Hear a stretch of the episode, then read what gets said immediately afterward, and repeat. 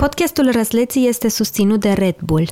Red Bull dă aripi oamenilor și ideilor din 1987. Și ce s-a întâmplat în anul ăsta, cred eu, e că tu ai renunțat la a spune vreau să fac ceva, dar doar în concert cu alții, că poate acolo nu se vede ce am eu de făcut și dacă suntem cinci care producem, poate pe mine nu o să mă judece ăia cărora nu le place ce am făcut.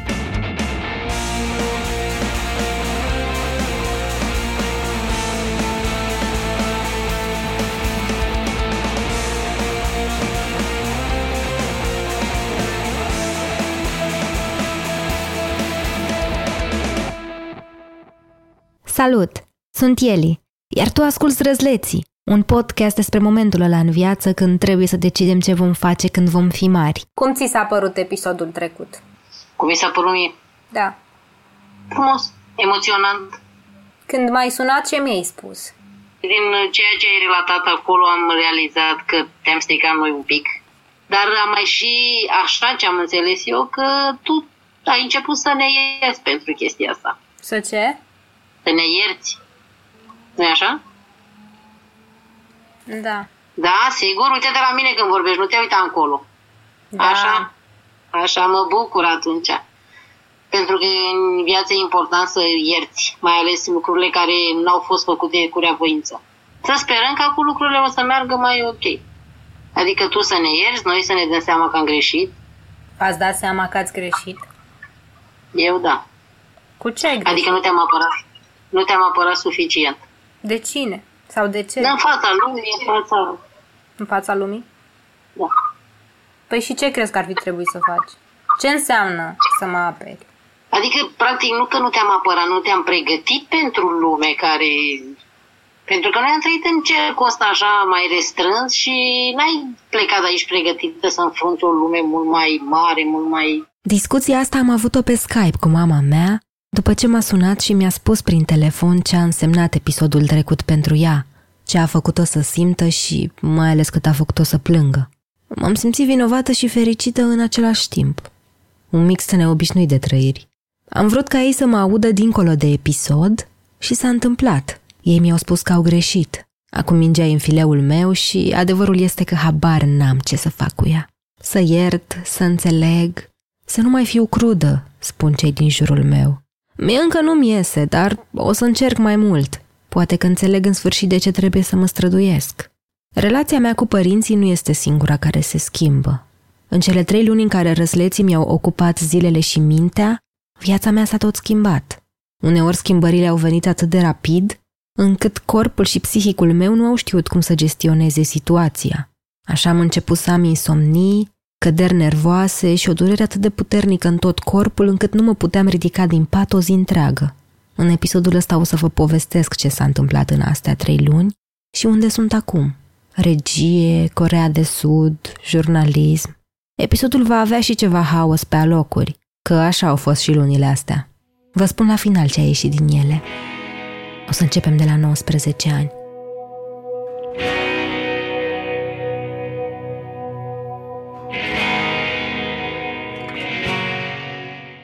Terminat un liceu teoretic din turnul Măgurele la profil de filologie. Mi-am dorit de-a lungul copilăriei și a adolescenței să devin regizor, dar profesorii cărora le-am confesat această pasiune mi-au spus să nu visez așa departe, că nu e bine să vreau ceva imposibil. Să încerc și eu să găsesc alternative mai realiste. Țin minte că profesorul meu de istorie nu credea că poate cineva din liceul meu să dea la medicină.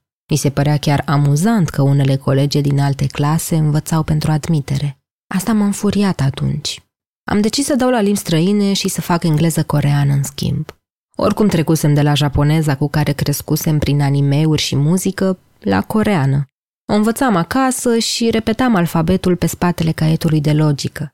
Aveam să fac facultatea, să dau la masterat în Corea de Sud și să rămân acolo pe veci. Știu că am luat decizia asta în timp ce mă holbam la o poză cu o trupă care îmi plăcea pe atunci. E unul dintre momentele alea care mi-au rămas în minte pentru totdeauna. Am plâns și am făcut gaură în cer când am aflat că nu se face grupă de engleză coreană în anul în care terminam eu liceul. Ai mei nu erau de acord cu ideea unei facultăți la Cluj, așa că am sfârșit prin a da la jurnalism în București pentru că îmi plăcea să scriu.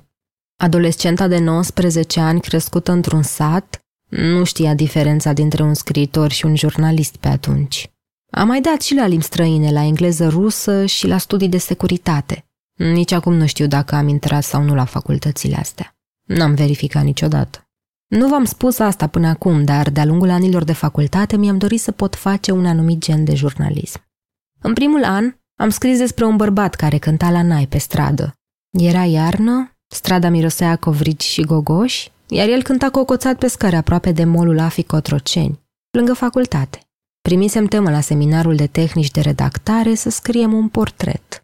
Habar n-aveam ce era un portret, cum se scria unul, dar m-am apropiat de bărbatul ăsta, i-am dat vreo 5 lei și i-am spus că vreau să scriu despre el.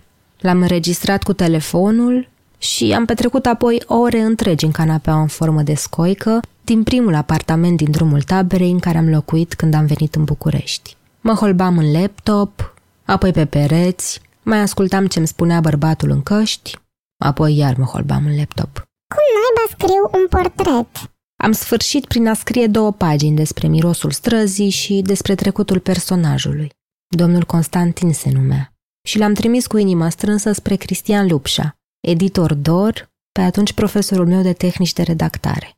Am primit un răspuns după Crăciun. Am luat 10 și am citit apoi din text în timpul seminarului. Jurnalism narrativ, așa se numea genul de jurnalism care nu mă mai limita la un vocabular simplu și la un anumit număr de rânduri.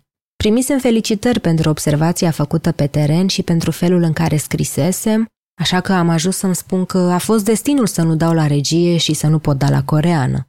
O să învăț să fac jurnalism narrativ și o să scriu povești despre oameni, îmi spuneam. Așa am ajuns să fac trei luni de internship în redacția DOR, unde mergeam o dată pe săptămână și mă așezam la o masă albă rotundă, pe care era mereu ciocolată și deasupra căreia învățam cum să spun astfel de povești. Un an mai târziu am vrut să pornesc propriul proiect editorial împreună cu fetele cu care făcusem internship-ul. Pe unele dintre ele le-ați auzit în primele episoade. Aveam această idee că vom scrie despre problemele cu care se confruntă tinerii, pentru că și noi ne confruntam cu ele, că vom face materiale audio și video despre frici, despre responsabilitate. Ăla a fost momentul care a declanșat frica, anxietatea și, în final, depresia. Am început ultimul an de facultate într-o cameră strâmtă de cămin, după ce locuisem în două apartamente în drumul taberei. Proiectul editorial eșuase, pentru că fiecare membru al echipei avea ceva mai important de făcut. Doar era vârsta la care ni se spunea să ne responsabilizăm, nu? Eu totuși nu mai scriam pe blog și mă tot gândeam ce naiba aveam să fac odată ce se va sfârși facultatea. Simțeam că proiectul ăla urma să-mi salveze viața, să-mi dea un sens. Iar acum, când nu mai exista, ce aveam să fac? Mă trezeam în fiecare dimineață și citeam Dostoevski fără să văd rândurile clar. Voiam să-mi ocup mintea cu orice altceva, dar nu puteam să nu iau întregul eșec al proiectului asupra mea. În mintea mea nu exista proiectul a eșuat, ci doar eu am eșuat. Crizele de plâns, sentimentele puternice de vinovăție, rușinea că m-am dus în redacția DOR cu gașca să vorbim despre cât de mare și de tare o să fie proiectul, despre cum o să rupe în gura târgului cu el, iar apoi m-am dus singură și am spus că nu se mai întâmplă nimic, mă rodea pe dinăuntru. Am ajuns la terapie, unde plângeam timp de o oră pe o canapea. M-am apucat să desenez și coloram până rupeam foaia. Scriam scrisori oamenilor care mă dezamăgiseră, țineam jurnale și nu mai ieșeam la concerte în fiecare vineri, așa cum obișnuiam să fac înainte. Apoi m-am mutat, iar. Stăteam acum într-un apartament cu trei camere în Pantelimon singură. Mi-am sărbătorit ziua de naștere în sufragerie câteva zile mai târziu și am adormit cu noduri în gât. Cam asta era situația în care mă aflam când m-am apucat să scriu primul episod din Răsleții patru luni mai târziu. Renunțasem la terapie atunci și încercam să prind curaj și să-mi scriu articolul pentru licență. Încă nu știam ce aveam să fac după facultate.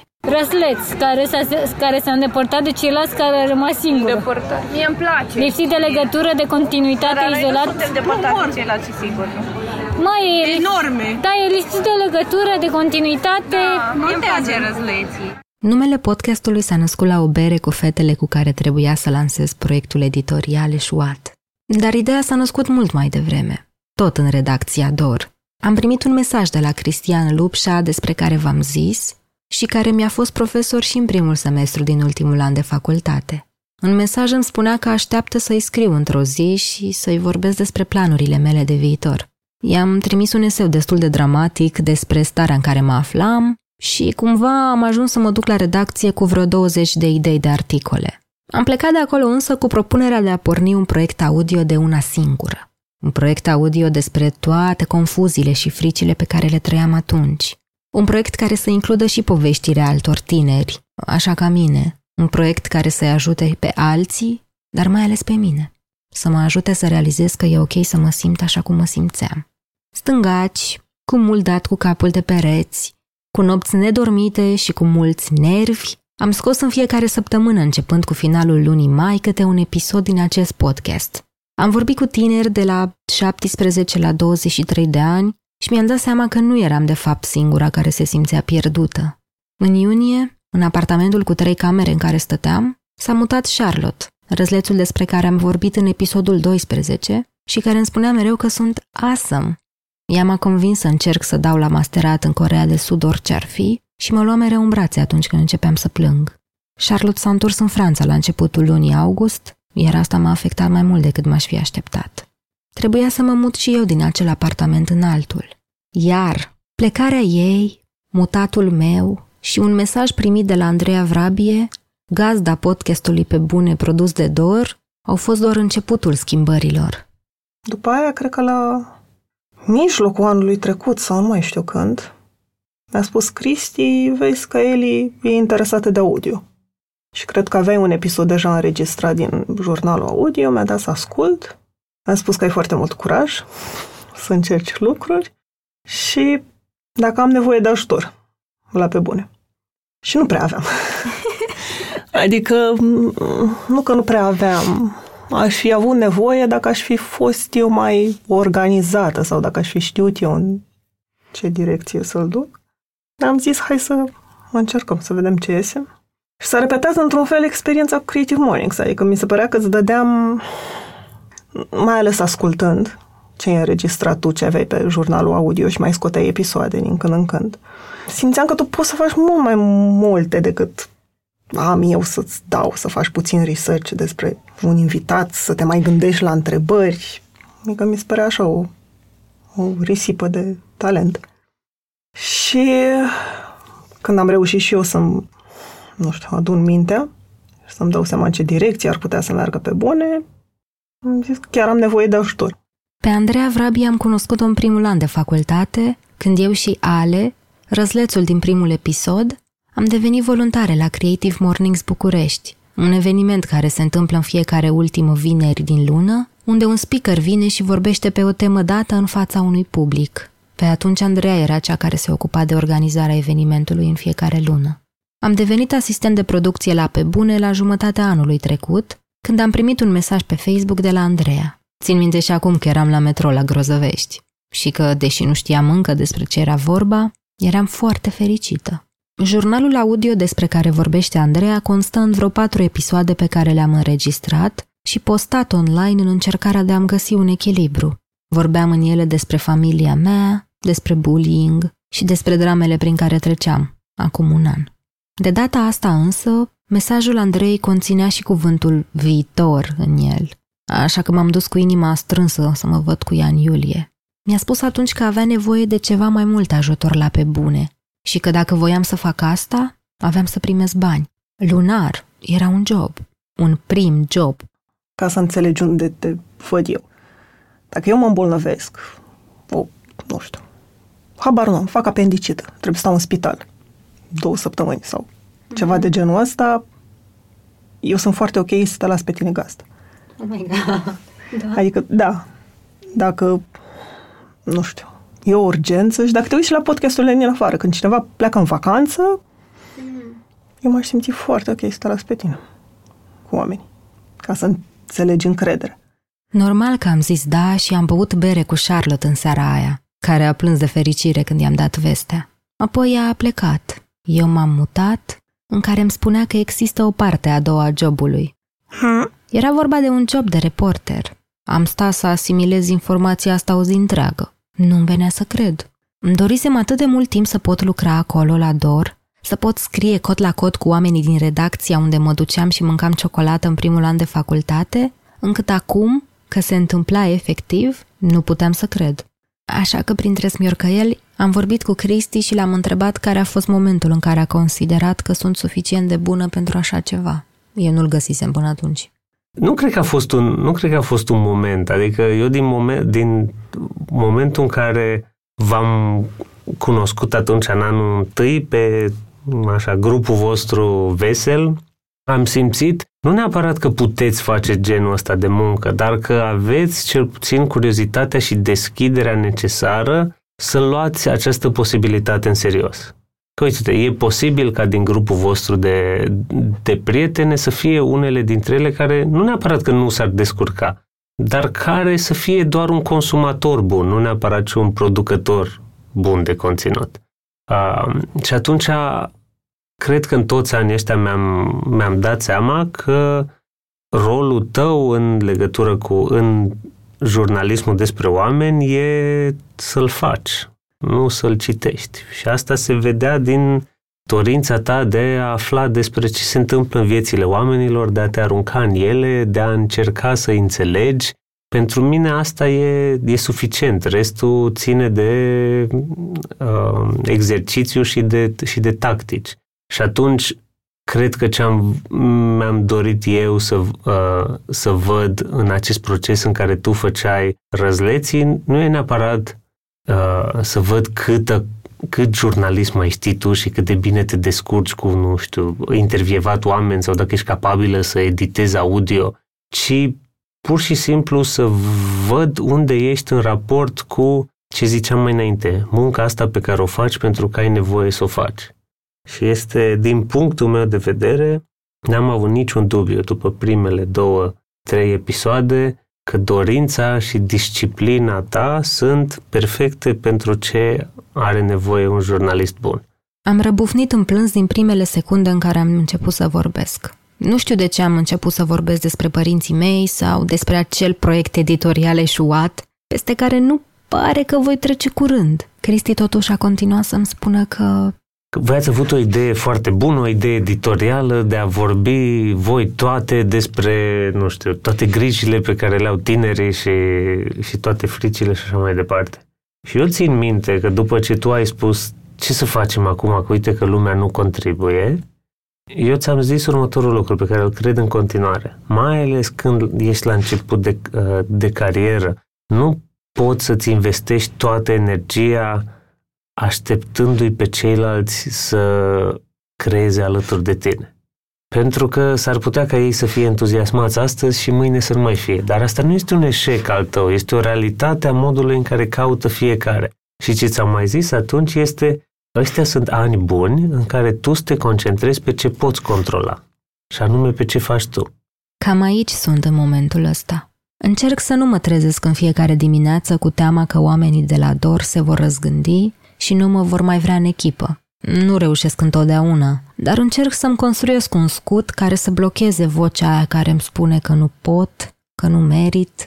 Mai încerc și să găsesc modalități prin care să le pot arăta oamenilor că sunt recunoscătoare că m-au ajutat să-mi găsesc un dram de echilibru. Nu-mi iese nici asta întotdeauna, dar încerc să o fac. Cu tot curajul omului care nu a devenit regizor, cu tot curajul omului care nu s-a dus să facă engleză coreană, cu tot curajul omului care s-a emoționat pe scenă când a trebuit să țină un discurs și cu tot curajul omului care a plecat nepregătit din satul lui mic din Teleorman.